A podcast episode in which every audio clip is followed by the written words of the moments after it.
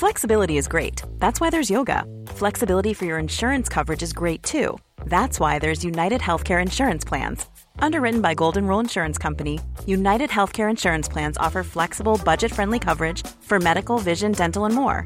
One of these plans may be right for you if you're, say, between jobs, coming off your parents' plan, turning a side hustle into a full hustle, or even missed open enrollment. Want more flexibility? Find out more about United Healthcare Insurance Plans at uh1.com. Vi är sponsrade av Mindler och som ni säkert vet sedan tidigare så är vi ju ute på psykologresan tillsammans. Men hur vet man egentligen när det är dags att söka hjälp? Ibland uppstår saker i livet som kommer utmana oss och kännas tufft. Det mesta självläker vi oss igenom, för vi är menade att ta oss igenom en viss mängd påfrestningar. Men ibland behöver man professionell hjälp för att ta sig ur jobbiga perioder i livet. Men vart går då gränsen? Vad är en del av livets skavighet och när är det läge att söka hjälp? Det sägs till exempel att stress är farligt, men att det också kan vara bra. Alla sover dåligt ibland, så när har man egentligen sömnproblem? Ångesten kommer väl krypande för de flesta någon gång. Så när ska man se ångesten som outhärdlig? Hur vet jag? Med oss som psykolog har vi såklart min gamla psykolog Linnea Seidbrant. Okej, Linnea, hur mycket ångest är en del av livet och när ska man liksom söka hjälp för den?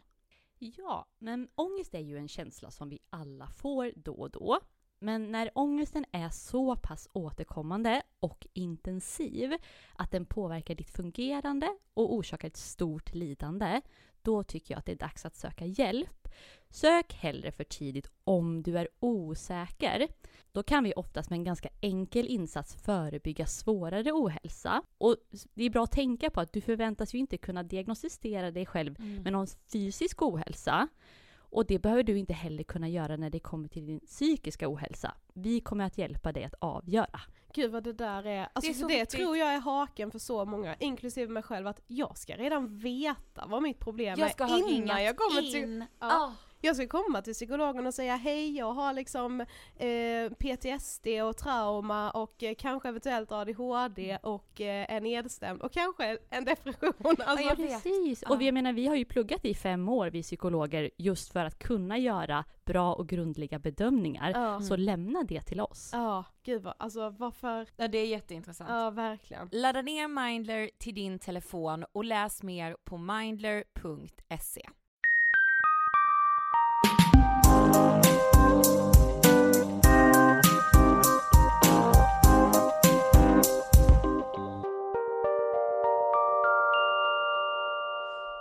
Hej allihopa och varmt, varmt, varmt välkomna till avsnitt 198 av Ångestpodden! Hej! Vilken mörk dag! Ja, det har faktiskt blivit ljust idag. Det är tisdag. Yes, det är tisdag och det är november. Ja. Numera. Gud, ska du till tandläkaren idag? Nej, men Det känns som att du alltid ska, inte som att du, generellt att folk ska det när det är sånt här väder. Men det är ju tandläkarväder. Vet du? Var Jag har, kommer det ifrån? eh, Lars Winnerbäck sjunger Ja, det är låt. det ja. Mm. Men vet du, jag mår skit idag. Ja. Jag har spänningshuvudvärk som är något utöver det vanliga. Och jag antar att det är stress, ångest och oro som sätter sig så. Mm. Jag hade det förra veckan en dag. När det var, ja, då var jag inte människa, men jag la ut också på Ångestpoddens instastory. Så då, lyckligtvis så var vi ju hemma i Karlshamn Ja. några dagar förra veckan. Eh, och då kunde jag bara så här, åka hem till mamma, ta på mig en one piece som jag Ja. alltid lånar av henne när jag är hemma. Ligga och äta Nutella direkt ur burken och Ja. bara titta på så här hjärndöd tv brukar jag kalla det, men sånt som jag kan Ja, titta jag på där jag inte behöver anstränga mig överhuvudtaget. Och det var så, nej men det var så välbehövligt. Jag vet, men grejen är ju verkligen att, ja men du vet så här, jag har mått ganska bra typ. Mm. Nej jag har ju varit lite deppig. Men med det sagt inte så depression. Nej men nu- så här, det är deppiga som ju alla liksom kan vara, inte för Ja. att ta udden ur depression liksom. Nej för sen vet jag liksom inte om min depression typ inte har släppt helt. Nej. För något är märkligt. Mm. Och sen nu kom det här i torsdags och sen har inte den här jävla spänningshuvudvärken släppt.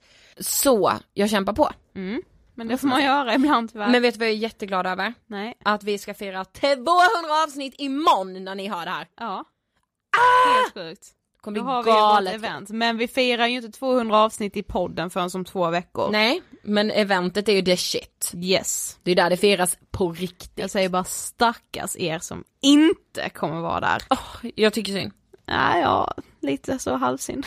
Men du, kommer det vara partystämning på eventet eller? Ja, det kommer det. Det kommer både vara liksom lite partystämning, lite härlig fre fredagsfeeling, men det kommer nu också vara lite så här eh, vemod Mm. och eh, pepp och så. Ja, men du på tal om partystämning. Ja, Kan vi inte snälla bara tacka vår sponsor Nelly.com? jo men det måste vi göra. För vi måste liksom höja partystämningen med dem ibland. Ja, och jag känner också att nu är ju den tiden på året då Nelly.com har typ partystämning 24-7. Men du, kan inte du berätta om din första partyklänning? Åh gud. ehm, det var ju väldigt länge sedan va? Men jag råkar ju veta att den kom från Nelly. Ja, det sjuka är att när jag satt och tänkte så här liksom tillbaka på mina partyblåsor så Ja. inser jag ju att väldigt många, både partyblåsor, alltså Ja. som i klänningar, men också i liksom partyskor. Alltså majoriteten av min garderob har ju alltid varit från Nelly. Alltså Jag jag, minns ju när man så här första gången jag skulle handla i en webbshop och det var liksom Nelly och man var så här beställde, betalade det där liksom och fick hem det och bara så här wow de här klackarna som är 11 centimeter med öppen vet. tå. De var helt galna tyckte Ja. Men vet du vad jag, vad, vad jag kopplar med party, alltså hela party liksom klädnaden? Nej, Det är att jag vill så mycket, Mm. men jag vågar inte riktigt. okej. Alltså du Ja. vet såhär, jag det vill ju, jag jag vill ju vara denna lackbyxa magtröja. Ja. Och då kommer massa jävla frågor i mitt huvud, du vet såhär, inte kan väl jag? Men när det kommer till festklänningar skulle jag faktiskt vilja säga att jag har alltid varit väldigt vågad. Minns du den nyårsaftonen när jag hade en eh, palje, alltså silverpaljettklänning, dessutom med öppen rygg. Det var så, Jag kände mig så jävla fin. ja jag vet. Jo men det, det har du nog, men du vet Ja. såhär, jag kan bli såhär, jag har inte den kroppen för att få ha det här. Nej, så kan man ju tänka. Det kan ju slå en. Ja du vet såhär, jag, nej den här kroppen den är inte, det, den ska inte gå runt i den här magtröjan. Men det jobbar vi väl ändå på typ varje dag, att försöka liksom släppa den tanken. Alltså, Det är det jag hos menar. oss själva, vi kan ju bara påverka oss själva på det sättet. Ja, men jag så här- menar med Nelly nu så Mm. kan vi väl ändå känna lite så här glitter, glam och skit i regler. Ja. Kan vi inte få göra det? Jo men verkligen. Ska vi göra det nu då? Ska vi prata loss och skita i reglerna? Jag har faktiskt också en, en regel som jag tycker, som jag alltid har haft vi ska ju skita i reglerna så. Jo men det här är en bra regel. Det är för att jag ska unna mig själv. Ja. Att jag har alltid något nytt på mig på juldagen. Ah, Och alltid något nytt på mig på nyår. Det tycker jag Det är är en att skit sen behöver det inte vara hela outfiten, men något i den ska vara sprillans nytt. Och så ska Det jag kan säga, vara, ja. även hur långt innan jag än handlade, Mm. så ska jag ändå spara det till då antingen juldagen eller nyår. Men du ska vi, vi kommer kanske vilja våga lite mer nu då framåt här. Ja det får vi göra. Och det får man nog se på vår jag har Instagram. faktiskt redan sett en nyårsklänning på Nelly som jag ska. Du skämtar? Nej, jag, Vadå jag jag, inte. vet vad jag vill slå ett slag för också? Nej. Eh, Nelly gör ju så här designsamarbeten, Mm. det är ju liksom många stora kedjor som gör det. Och de har gjort ett med Ida Lanto. Wow. Och jag har ju drömt om att hon ska göra min bröllopsklänning. Ja. Men nu kan jag skita i det, jag kan köpa min på Nelly. Ja men precis. Eftersom Ida Lanto har designat det. Exakt. Så in och shoppa eh, party glam och skit nu i reglerna hörni. Ja, stort tack Nelly.com. Och idag ska vi ha med oss en gäst som ju aldrig har varit med i en podd tidigare. Nej, det har hon inte. Men som ändå har synts väldigt mycket och väldigt länge. du ska veta Sofie, att det är med en ära jag presenterar Miss Lisibell Lisa i Ångestpodden. Wow, säger jag bara. Det är den första youtubern jag visste existerade. Ehm, ja, men snälla Sofie hon visade grejer från Ullared och Ja. en hel nation slöt upp kring, en, kring det som numera kallas howl. ja, det Mm. är så jävla sjukt. Men är det hon som kom på konceptet howl? Nej, för det kommer inte från Sverige. Nej men Men tog det hon det kanske var hon som ändå, ja men lite, satte det på kartan på svenska youtube. Ah. hon, men grejen var att när hon började med youtube så fanns ju inte svenska youtube, alltså så här, Nej. det svenska youtube-communityt kom ganska långt efter Nej men det var ju det. hade startat. Men det ska vi ju faktiskt inte prata om idag. Nej. Utan vi ska ju faktiskt prata om Miss Lisibells, eller Lisas då, bok, eller egentligen innehållet i den. Mm. Hon har precis släppt en bok som heter eh, Ni vann aldrig. Så tog jag mig levande genom högstadiet. Yes, som handlar om väldigt mycket mobbning.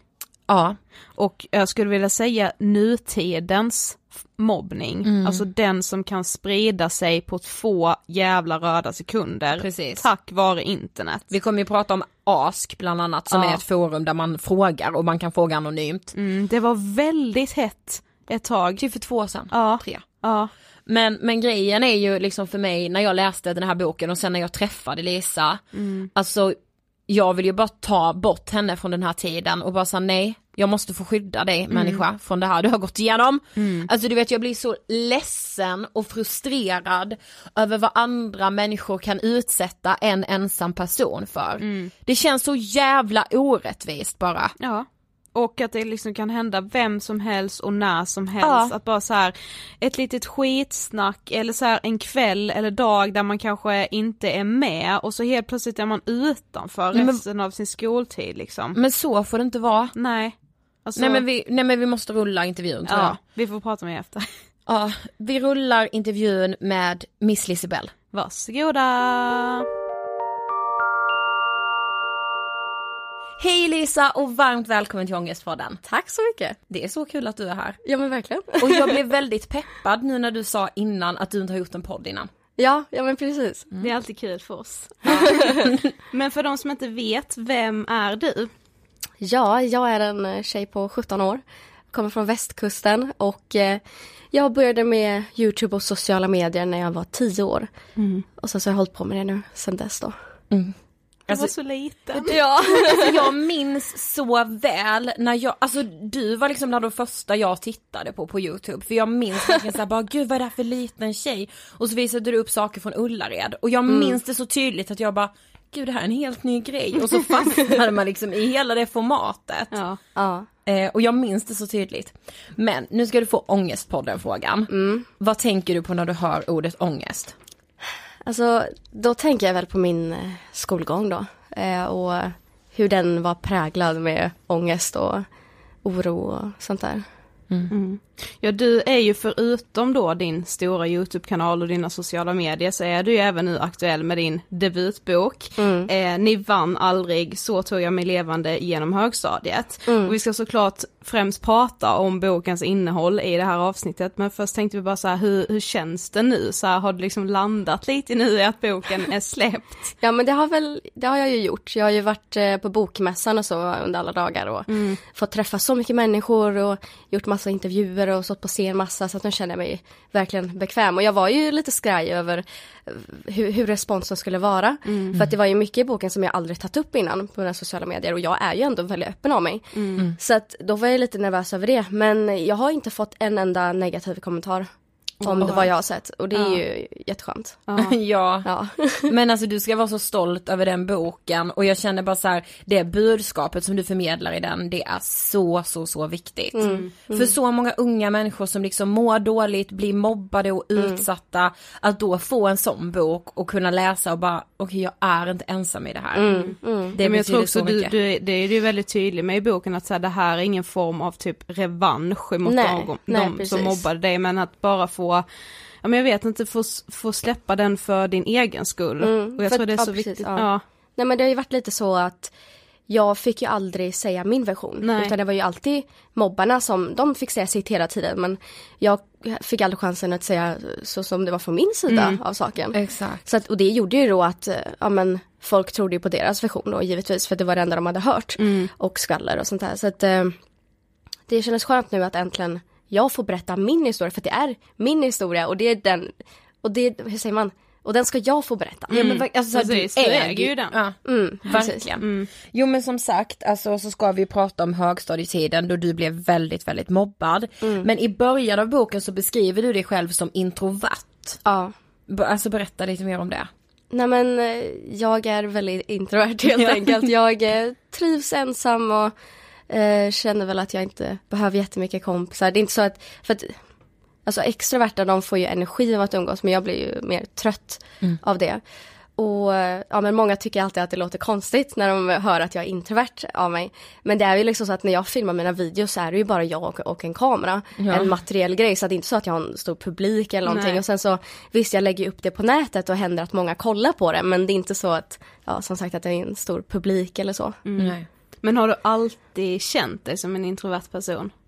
Ja, ehm, alltså introverta kan ju vara extroverta i vissa sammanhang också. Ja. Så att ehm, under i början av högstadiet, sjuan där, så umgicks jag ju mycket med kompisar och så men ändå att man blev ju lite trött av det och liksom så här, men ändå, ja. Jag är väl för det mesta liksom introvert helt enkelt. Mm. Men du beskriver också i boken att det alltid verkar ha varit lätt att störa sig på dig och att du liksom känner att det var så redan på dagis. Mm. Alltså hur menar du då? Nej men det är någonting med mig som folk inte tycker om och jag vet inte vad det kan vara. Ehm, så att som du säger, liksom redan från dagis så var det ju till och med, alltså, vad säger man, lärarna eller vad heter det? Mm, Ja, ja, för- De som jobbar på Ja, dagis eh, gillade ju inte mig heller. Så att det blev ju till slut så att min mamma tog mig därifrån och ringde till dem och sa att nej, Lisa kommer aldrig tillbaka hit. För att lärarna inte, eller vad säger man, de som jobbar där inte Ja. var Ja, snälla vad mot mig. säger man? Lär... Fröknar tänker Ja, jag med fröknar, det. alltså, jag vet Fast det- inte. Ja. För, men. Förskolelärare. Ja, ja. men jag, jag älskar att vi alla tre var Ingen aning. Ja. Nej men eh, liksom redan på dagis så jag fick hink med vatten över mig liksom. Det var, det var så det var liksom.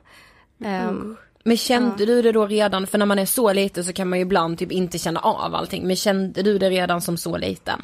jag tror inte jag förstod. Nej. Alltså kära nån, jag var ju typ bara fem sex eller någonting. Men man, man fattar ju inte. Eh, och så. Ehm, utan, ja nej jag vet inte, det var väl nu mer när man har lite mer överblick över eh, åren så har man väl förstått mer.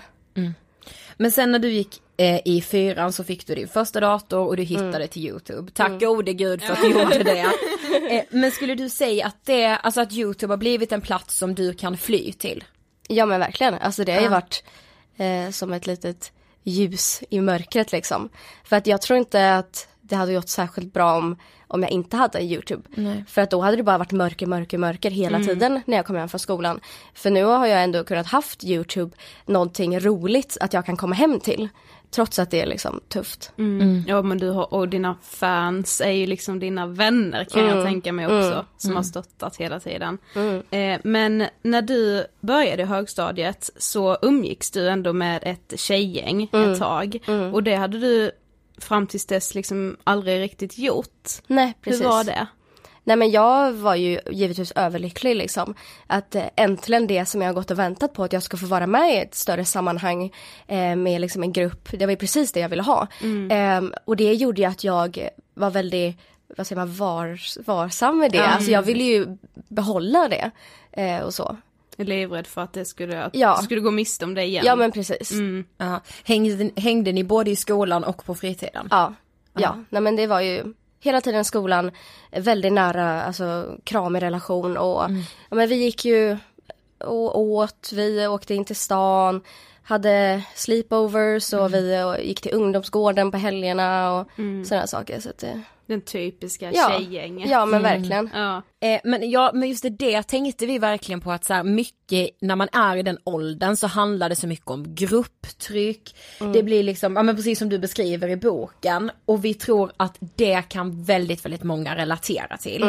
Eh, och sen den här kroppsfixeringen, man börjar liksom jämföra sig med andra och det känns så viktigt i ens liv på något sätt. Mm. Ja men det var ju lite så att skolan är hela ens liv. Ja, men Allt som händer det är liksom det viktigaste liksom. Alla intriger och eh, sådana där saker. Ja precis och att det är så, åh ett eh, drama skapas och det blir så stort Ja, och, Och det kan ah. gå så jävla snabbt. Ja, Som du också beskriver, det här med att ena dagen är någon jättepopulär och sen bestämmer sig någon annan för att sprida någonting och Ja. då har alla vänt sig emot Mm. den personen. Ja. Det är så, alltså när man läser i boken så i, inte för att jag har varit i samma situation som dig, men man kan ju ändå minnas hur det var Mm, där mm. och då, just det här med att det är hela världen. Mm. Ja men det är ju verkligen det. Ja. Och jag tror inte att lärare eller så förstår det Nej. egentligen. Alltså det, Verkligen inte. Nej men jag tror inte heller att, alltså, va, inte, för, att föräldrar inte heller förstår, för det Nej. är nog någonting som man förtränger lite. Mm.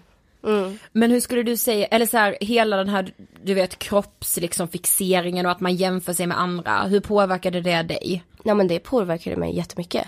Ehm, för det var ju liksom så i tjejgänget så var det ju en typ av jargong och ehm, det var väl den som jag stod närmast som ja men hela tiden kastade ut när vi gick i korridorerna då liksom att eh, ja men hon har fina ben, hon har fin midja, hon har fin mage, den var, hon är så smal och, och då blev helt tiden, okej, okay, det blev ju huvudet så att man, eh, att det skapades det perfekta idealet Ja, enligt mm, den personen då. Eh, så då ville ju jag bli det, liksom. Ja. Men hur liksom, hur, hur gjorde du för att liksom på något sätt passa in i det idealet? ja men det var ju träna, äta lite till ingenting och sådana saker. Ja. Men kan du känna också att det, du liksom gjorde det lite för att fortsätta bli uppskattad av Ja. det här tjejgänget? Ja men det var ju lite så för att eh, men det, det var så himla konstigt för man visste eller man var snarare rädd hela tiden för att man eh, inte skulle vara tillräckligt bra längre. Ehm, för att det var ju så i gänget också att det hoppade lite vem som var extra nära och sånt där. Eh, och då vid det tillfället var jag extra nära vid den, med den tjejen som eh, höll på att kasta ut sig de kommentarerna. Och då blev det extra liksom så här att jag vill gärna eh, bibehålla den relationen och då gjorde man vissa saker och det var ju lite så här, ja men när eh, man såg en bild på deras Instagram att vi var tillsammans på en bild då kände man så att man kunde pusta ut, okej jag, är- jag är fortfarande med, eh, liksom så här. Accepterad. Ja, ja men precis. Ja, för fan. Men sen drog mobbningen igång på riktigt. Mm. Hur började allt? Eh, nej men det var ju en kväll. ehm, då var det min kompis då som var på ungdomsgården. Ehm, jag var inte där utan vi snackade lite via Snapchat. Ehm, jag kände att jag fick lite luddiga svar och var lite, det kändes lite oklart typ. Men jag tänkte inte så mycket på det. Jag tänkte liksom bara att eh, ja, men hon hinner inte svara. Liksom så. Ehm, jag kommer till skolan nästa dag och eh, då står hon i korridoren med en ny tjej eh, som var rätt ny i skolan som hon hade varit med på ungdomsgården dagen innan. Ehm, och då kommer jag fram som vanligt liksom och ska ge en morgonkram. Men då vill inte hon ha en kram. Och eh, de springer iväg. Och det var så det började. Så det var verkligen från en dag till en annan så var man ute. Ja, men det är Liksom. så jävla sjukt. Alltså, Alltså, alltså jag bara, jag blir helt chockad liksom och jag, men nu, alltså hur kände du där först när du, när hon inte ville ha en kram av dig? Nej men jag blev ju chockad. Jag blev Ja. ju ställd liksom så här. Vad är det här? Det här var inte jag beredd på. Nej, Ja. Liksom, så, så att hela den dagen eh, i skolan gick ju åt att försöka förstå vad det var som hade hänt. Ehm, så att eh, vi kom in i klassrummet och ehm, jag satte mig vid henne och liksom bara försökte prata med henne. Har jag gjort någonting? Som hon ville inte prata, hon bara fnissade och kollade bort och sånt där. Så att eh, hela den dagen gick åt till att försöka förstå vad det var som hade hänt. Ja. Och sen var det liksom igång. ja. Ja. Men vad heter det, ASK, FM, alltså Ja. berätta om det, vad hände där liksom?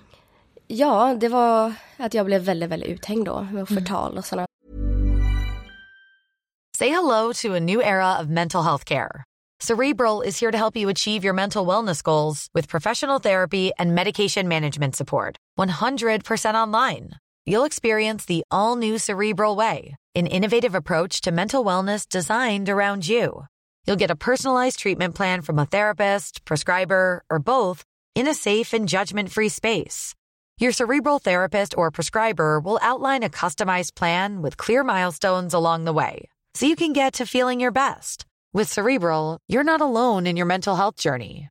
We're here to empower you to live a fulfilling life. So take that first step towards a brighter future and sign up today at cerebral.com slash podcast and use code ACAST to get 15% off your first month. Offer only valid on monthly plans. Other exclusions may apply. Offer ends July 31st, 2024. See site for details. saker. Och, ja, alltså det gick från att eh, bara mina för detta tjejkompisar skrev till att hela samhället skrev om mig. Så det var ju runt fem, fem sex skolor ungefär eh, som höll på. Så, jag förstod, var, var är du uppväxt? Eh, västkusten. Ja, Ja. och hur, hur liksom, hur, hur fan, var det typ alla skolor som, Ja, alla Fan. skolor är i den kommunen Ja, helt enkelt. alltså så, att, så att sen när jag skulle byta skola så var ju det väldigt svårt för att eh, mobbningen var ju så himla spridd så att jag visste inte eh, hur, jag kunde inte byta till någon annan skola i kommunen så det blev ju att jag bytte till en, eh, till en annan kommun då. Ja, just det. barn är så jäkla elaka. Ja, alltså, Ja, så här, inte, för, inte, Ja. på, alltså, inte alls för att försvara dina mobbare men man förstår inte vad det innebär att göra så mot en person och jag Nej. förstår inte heller vad man, vad fan får man Ja. ut av det? Ja, Så det många så. mot en ensam person. Ja. ja. Men läste du allt eller har du liksom fått återberättat eller sådär, läste du allt som stod där om dig? Nej, jag var, jag läste allt. För att det blev ju en väldigt konstig situation. För att det kändes nästan som att jag behövde vara inne och läsa allting för att veta vad som var det nyaste, för att jag skulle kunna veta vem jag skulle akta mig för nästa dag i skolan och vem jag skulle hålla mig borta ifrån och Men hur saker. lång tid tog det liksom från den här första dagen när din tjejkompis liksom vände sig emot dig där och inte ville ha kramen. Hur lång tid därifrån tills att man började skriva på ask? Alltså hur Ja, lång men tid tog det? Det var samma dag. Ja. Ja. Det var så. För att då var det ju liksom så att jag kom hem, jag tror det var samma dag. Ehm, och eh, då var det en grej som var väldigt populärt eh, på Ask att skriva, ja men så här, eh, Lisa vs Alex, jag säger bara något. Alltså så. Ja. Och då så ska den personen som har kontot säga vem som den tycker om mest då. Och då var det massa sådana frågor på hennes konto då, eh, där jag var bortvald. Så det var lite så det började. Och sen så eskalerade det och eskalerade. Ja. Ah, det är så sjukt. Men eh, du blev ju liksom väldigt utfryst i skolan då samtidigt som allt det här på ASK och sociala medier höll på. Men jag tänkte liksom hur hanterade lärarna hela denna situationen?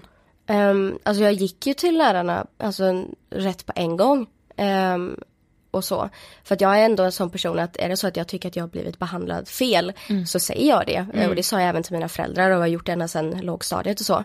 Ehm, så att jag gick ju till en lärare, eller flera lärare ehm, och sa som, sa som det var och visade screenshots från ASK och sådana saker. Och då då fick man lite olika bemö- bemöt- bemötanden. Ehm, vissa ja, men sa att jag fick skylla mig själv. Eh, att eh, jag som är offentlig och känd på nätet eller vad man ska säga, får ta att jag blir mobbad då. Äh, men, ja. Ja, och, det fick, och det fick jag höra liksom mot mitt ansikte. Um, vilket är så himla sjukt för att det är ju så att, att, att bara det att gå till en lärare är ju så himla nervöst. Ja. Liksom, det vet ju alla liksom. Precis. Och då när man väl har tagit modet till att göra det och sen bara bli nekad eller liksom så här att det bara viftas bort. Det är ju verkligen hjärtskärande. Ja. Så det var lite olika beroende på vilken lärare man gick till. Men eh, min mentor i sjuan, hon eh, hjälpte mig väldigt, väldigt mycket och så. Men alltså vi, vi har ju kollat liksom på många av dina videos och en som verkligen är hjärtskärande det är den när du beskriver det här ledsamhetskittet. Mm. Nej Alltså- men det är så... Alltså, och speciellt nu när man vet liksom historien bakom. Alltså Ja. vad var det som hade hänt? Eller så var det något, liksom när du spelade in den videon? Ja men det var ju så att eh, den dagen hade varit jätteskit. Alltså så det har varit jättemycket den dagen. Det var massa som höll på i skolan och ehm, då åkte jag hem ehm, mitt på dagen. För att jag, jag kunde inte vara kvar och lärarna sa att du kan inte vara kvar här. Det funkar inte liksom så här. Ehm, för att det var så mycket kaos den dagen.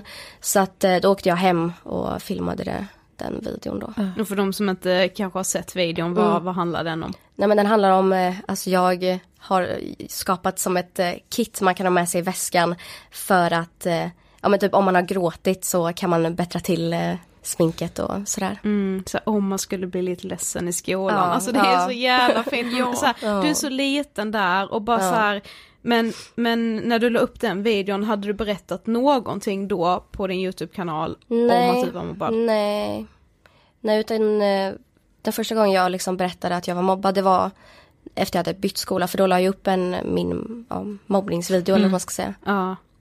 Men jag tänker på hur mycket visste din familj om hela din situation och hur, liksom, hur reagerade de när allt började eskalera? Nej men de visste allting. De har varit väldigt med på allt. Ja. För att jag har ju berättat allting. Sådär. Så det var ju, alltså redan första dagen när det började bli konstigt och jag blev bemött konstigt av min bästa vän så sa jag det när jag kom hem. Mm. Och så, här, så att, ja, vi uppdaterade varandra hela tiden. Men vad skönt Ja. att kunna göra det. Men så att ni så och läste tillsammans då Ja, också? ja men alltså det blev ju som en familjeaktivitet typ. Ja. Att man eh, tillsammans runt köksbordet så sitter alla eh, sju av åtta pers eh, och håller på att anmäla ASK-konton, skriva mail till eh, skolledning och rektor och så. Det var, det var våran vardag. Ja, Ja. herregud. Men samtidigt som hela mobbningen pågick så blev ju du liksom så stor i sociala medier. Du, ja men vi såg det att du vann liksom Resumés eh, så här superkommunikatörer. Och du vann ju till och med en guldtub. Mm. hur var det liksom att leva i en så känslomässig berg och dalbana? Ja men det var ju så himla konstigt för att Ja. Det var ju verkligen så svart på vitt. Ena dagen så är man i skolan och ingen pratar med en, man är helt utfryst och alla håller på på nätet mot en. Och sen nästa dag så står man på en scen och tar emot ett pris. Alltså det är så himla, det är typ svårt att förstå själv. Alltså så, Ja. liksom. Du beskriver det med i början av boken där när du eh, har haft typ någon fanträff och sen är du jätteglad och sen på vägen hem därifrån så börjar du ändå gråta för att du vet att imorgon ska du tillbaka till helvetet. Mm, mm. Det måste ju varit så tärande psykiskt. Ja men verkligen, Ja. verkligen. Men eh, sen i åttan så bytte ju du skola för att mobbningen liksom hade eskalerat så mycket på Mm, din nuvarande skola. Hur, hur var det? Ja men det var jätteläskigt för att jag har ju aldrig bytt skola på det sättet innan. För att det var från sexan till sjuan så var det ett, alltså ett byte. Men då hade man redan spenderat varje onsdag i sexan på den skolan man skulle byta till. Så att då, då kände man ju folk och det redan börjat skapas lite grupper och så här. Alltså det var ju mer naturligt då. Medan här var det helt nytt, en hel kommun, eh, helt ny kommun, helt ny miljö och liksom det var ju skitläskigt alltså. Ja. Ja. Kan du minnas första dagen? Var det, var det så här, hade du någon så här, du vet så här grej, okej men nu bara gör jag det här, eller liksom? Ah, alltså det var inte riktigt så. Jag var inte så himla, så himla modig. Nej. Ehm, utan min mamma följde med mig in och sen så lämnade hon mig vid klassrummet och så skulle jag överleva. men den dagen själv. Men det, tänk, alltså det vet jag att jag har sagt innan när vi har pratat om mobbning i podden så har, alltså man ställer sig frågan varje gång, hur orkar man? Alltså jag känner bara så hade jag varit utsatt för mobbning i en vecka hade jag typ slutat gå till skolan. Men det är ändå någonting som gör att man typ fortsätter kämpa. Alltså pratade du med någon så professionell under tiden? Var, liksom var, varifrån tror du att du fick den styrkan att säga ja men nu byter jag skolan, nu börjar vi om, det här kommer bli bra, alltså Ja, nej, alltså jag pratar aldrig med någon professionell eh, så. Ehm, utan jag fick ju så mycket stöd från familjen. Och det var ju verkligen ett, ett familjeprojekt liksom att pusha och liksom så här. Ehm, så att då, ja och sen det här med Youtube hjälpte ju väldigt mycket och liksom. Ja. Sen tyvärr vissa klarar ju inte av det och det slutar väldigt illa. ehm, tyvärr. Men eh, jag hade väl den tanken liksom att nej de ska inte vinna. Liksom. Men på den nya skolan sen, så blev det inte så mycket bättre. Nej, utan det var ju bra typ den första veckan. Eh, då det var lite så här lära känna aktiviteter. Ja. Och sen så när allvaret satte igång med plugget och så här, då sakta så började det bli dåligt då. Och, men gud, alltså vad kände, var du så här, men alltså vad är det här? Mm. Kände du så? Ja, det gjorde jag ju för att jag var väldigt, väldigt glad den första veckan och det Ja. såg mina föräldrar och jag fick ju följa med eh, hela, nästan hela klassen till stranden och att sit, eh, ligga där på, på klipporna liksom och det är gassande sol och jag bara wow, jag är med i en gemenskap igen liksom. Nu, nu blir det bra. Men så blir det inte det. Det är liksom hemskt. Mm. Men visste du liksom ifall de som, förutom att de kände dig som Miss Lisibell från din YouTube-kanal, visste du ändå att de hade varit med i hela den här Ask FM-svängen? Jag vet inte faktiskt om de visste om någonting. Nej. Så med tanke på att det var en helt annan kommun. Ja, Ehm, hade inte förvånat mig eh, om det var så, men jag vet faktiskt inte. nej. Så. Men du beskriver ju i boken att, alltså för du var ju aldrig liksom fysiskt eh, liksom mobbad i skolan. Men du beskriver att det kändes ofta som att du stod bakom en glasvägg. Kan du liksom utveckla Ja men det var ju så, eh, mobbningen från sjuan och liksom åtta, nian, de skilde sig väldigt mycket. I eh, åtta, nian så, då var det utfrysning liksom, ingen pratade med Lisa. Det var lite som en, ja men oskriven regel i klassen att Lisa pratar man inte med. Mm. Medan i sjuan så var det ändå rätt mycket mot mig i skolan på ett helt annat sätt. Det var liksom att de gick på mig i grupp eh, i korridoren, skulle mycket gräl. Det var andra eh, äldre elever från andra skolor som såg och väntade eh, efter skolan. Då stack jag ut, eh, stack jag ut eh, bakvägen. Och det var hot från en annan skola att putta ner mig på spåret som jag behövde gå över varje dag för att ta mig till bussen. Och sådana här saker. Och vi hade ju en, en planerad flyktväg från min skola till mammas jobb som var en, en bit ifrån. Så att jag, och så, så hade jag rektorns nummer i mobilen så jag bara kunde ringa. Det är liksom så, alltså så här, man, man vet liksom inte om man ska skratta eller gråta för Ja. det är så här extrem krishantering. Ja, men för det är det. andra Överlevnadsmekanism. sig. Ja. ja, det är så jävla sjukt. Mm. Men berätta om måndagen den 3 april 2017. Ja, det var ju då den sista dagen, eller vad ska jag säga. Nej men alltså det hade varit eh, väldigt tufft eh, under helgen. Jag hade gråtit mycket, jag varit väldigt ledsen. Och sen så den måndagen, hela skoldagen var väldigt jobbig. Jag var väldigt ledsen, behövde springa till toaletten mitt i lektionerna för att gråta ut och det var bara väldigt ja, trist situation och sådär. Och sen så ehm, efter skolan så kom ju då mamma med bilen för att hämta upp mig och då satte jag mig i bilen och då liksom, då brast det liksom. Då, då fick jag väl ett mental breakdown så att säga. För att det, jag brukar beskriva det som att det är att jag har haft ett glas under de senaste åren som liksom fyllts på hela tiden. Och sen till slut så rann det över. Och vad gjorde din mamma då? Ja, ehm, då bestämde hon för att nej nu kan du inte gå till skolan, nu håller jag dig hemma. Ehm, så att hon kontaktade ju då ehm, skolan eh, och liksom sa som det var. Och då, jag för mig att de hade några, något möte eller så och då bestämdes det att jag skulle sluta två månader tidigare då. Så att efter det så gick jag bara till, tillbaka till skolan en gång och det var för att tömma mitt skåp då. Och det komiska i den situationen det var ju att då helt plötsligt så kunde alla prata med mig. Eh, och då skulle de ju krama mig hej då och jag fick ett, ett eh, kort där de skrev någonting, jag har kvar det till och med. Ehm, ja det var en väldigt märklig situation det som vi så har, sjukt. vi har väl tyckt det var lite Så lustigt. de bara, hej då Lisa. Ja, Nej, ja. men- Nej, men När alla skulle kom och de rena, kramade och man bara ja. Då skulle de rena sitt samvete tror Ja jag. men, ja men det är lite så. ja. Ja, Det är det vi har funderat på. ja det Ja, är så sjukt bara. ja. Men hur känner du om du liksom möter någon av dina mobbare idag? Ja, alltså det har ju varit eh, väldigt jobbiga situationer. Ehm, för det, det- bara det att vi har typ åkt förbi skolan eller bara en, en random skola så har jag ju fått alltså typ panik. Eh, och ja, men att se dem, för vi, jag bor ju fortfarande i det samhället.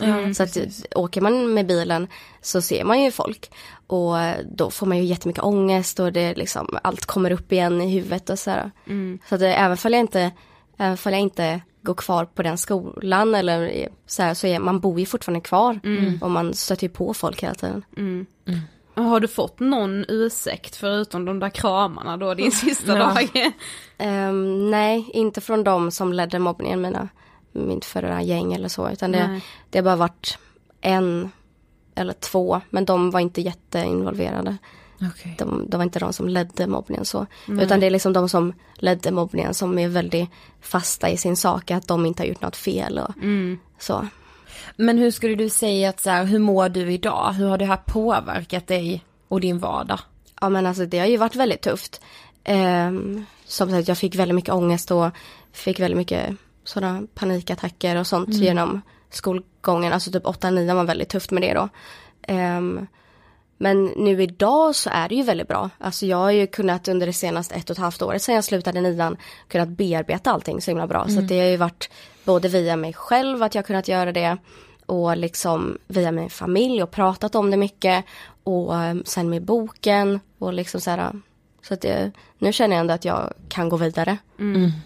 Men har du ändå någon liksom dröm eller vision om att kunna gå gymnasiet? Alltså just gymnasiet känns ju ändå rätt kört just nu. Jag, eh, jag klarar inte av att, men att jag inte ens kan åka förbi en skola. Liksom. Då kan jag ju verkligen inte sätta en fot där. Eh, Och liksom, folk säger hela tiden att gymnasiet är en helt annan grej och att man träffar likasinnade och så. Men när jag bytte skola från sjuan till åttan så bytte jag ju till en, en kristen skola då jag är kristen och då var det lite mer likasinnade men jag blev ju mobbad ändå. Så att jag känner liksom inte att jag pallar vara i en skola med massa ungdomar. Utan i så fall om jag vill plugga så gör jag det hellre på om en vuxenutbildning. eller Ja, jag förstår. Då är det lite en annan grej. Ja, Men gud vad det måste ha varit konstigt, tänker jag så här, när du då börjar i den här andra skolan, en kristen skola, alltså då, för, då kan jag tänka mig att du hade inställningen att så här, men här kommer det bli bra som du Ja, säger, så här, precis, ju. likasinnade, Mm. och så här, sam, dela samma värderingar och, och hela, och sen så bara, nej. Mm. Ah. Ja men verkligen. Vi har kommit till sista frågan. Mm. Vad inspirerar dig? Oj, jag vet inte. Alltså, jag är ju väldigt kreativ och jag eh, känner väl att Youtube och allt det här är ju ett väldigt kreativt ut, vad säger man, utlopp för mig. Jag behöver vara kreativ. Så att, att få hålla på och filma och redigera och göra alla sådana grejer är ju så himla kul. Och liksom det som inspirerar mig, men det är väl nästan det att man när man träffar människor som kollar på en att man får så mycket eh, bra respons och ja men det att föräldrar kommer upp och vill ta bilder med mig och säger hur bra förebild jag är för deras döttrar eller barn liksom så här, det, är, det är verkligen kul. Ja. Så fint. Mm. Tack så jättemycket för att du ville gästa Ångestpodden. Tack. Yes. Vadå jag kan ju tänka mig själv, alltså jag minns ju min högstadietid, tänk om Ja. jag hade kommit en dag och du inte ville, alltså du bara, Ja. Men också så här, alltså det säger jag ju inte varken i intervjun eller nu. Jag säger inte det för att försvara liksom barn eller ungdomar som beter sig som fan mot andra. Nej. Men man, när man är så liten så är det som att man inte förstår vad det kan göra. Alltså det Nej. kan ha förödande konsekvenser. Alltså barn liksom kan ta livet av sig på grund av mobbning. Och det är liksom, ja men det är liksom viktigt att eh, inte glömma bort det. nej men precis, det är därför det är så viktigt att prata om det, för Mm. att så här, vad fan, det, det, alltså det kan liksom följa med en människa för resten av livet. Ja. Som Lisa sa nu, hon har det skittufft, hon hatar att åka kollektivtrafik, Hon kan liksom inte åka förbi den skolan där Nej. det var som värst utan Alltså, att må skit. man liksom. måste tänka på saker man gör och vad det kan ge för konsekvenser för andra. Ja och också så här, det låter ju jättebanalt och så här bara oh wow tjena Sofie tack för tipset men så här Alltså man måste lite tänka på hur hade jag känt om jag var Mm, ja, utsatt för det som jag utsatte den här personen för nu, alltså nej. Ja, tack så jättemycket Lisa för att du ville gästa Ångestpodden och, Och- läs boken. Ja men verkligen, den träffade mig otroligt. Mig med. Man glömmer liksom bort att hon är så ung. Nej men det är klokt. Jag känner mig Är vi asgammal. mammor till henne? Vi bara, vad heter det, ask, ask? Ja du vet, men du vet du hörde mig, jag bara ask, ask. Jag har ingen aning. Nej. Men är det något jag vet så är det att vi snart firar 200 avsnitt i alla fall. Yes. Jag kan liksom inte släppa det, jag är i den viben om du fattar. Ja, jag märker det. jo men det, vi har ju ändå liksom förberett oss för det här eh, 200-eventet ett tag nu. Och det känns Alltså- som att nu vill man bara riva av det. Ja, och det är så här, du vet så här, det kommer gäster, det kommer framförallt lyssnare, vårt poddnätverk, föräldrar, alltså fattar du? Ja. Oj oj oj. Nej, det ska bli fantastiskt kul. Och ni Ja. som alltså inte kan komma på livepodden så kommer den alltså släppas som det 200 avsnittet om två veckor. Men den kanske inte kommer vara lika maxad som den är live. Nej, såklart inte. Vi får se om allt är med också, det är Ja. inte säkert. Nej. Lite exklusivt måste det få vara. Ja. Du, vad ska du göra nu? Eh, nu ska jag hem och eh, klippa. Mm. Vad ska du själv göra? Jag vet inte, jag ska försöka göra något åt min spänningshuvudvärk, yoga lite kanske. Ja, Tror kan det- du lägga den där vetekudden som du fick av din massör? Ja, kanske den också. Ja. Okej, men det var allt. Vi hörs nästa vecka. Då ska vi prata om det absolut viktigaste som finns, nämligen självmord. Yes. Statistik, erfarenheter från närstående som tyvärr inte finns mer. Vi ska fira en liten årsdag i podden. Mm. Ska vi faktiskt göra. Mm. En tråkig årsdag men ändå känns den fin. Den är ändå viktig att, eh, Komma ihåg. ja. Tack för att ni har lyssnat denna veckan och så hörs vi som vanligt nästa! Puss puss puss! Hej då!